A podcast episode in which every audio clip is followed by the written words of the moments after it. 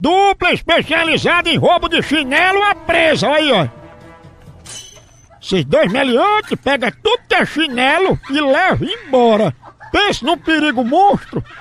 Da próxima vez, compra um chinelo sabor frango, pra pelo menos variar o cardápio dos bichinhos. Não é não. É muita cachorrada um negócio desse. viu? Ainda bem que eles não deixaram nenhum chinelo virado, que é pra não chamar a morte da mãe. Ô cachorrada medonha.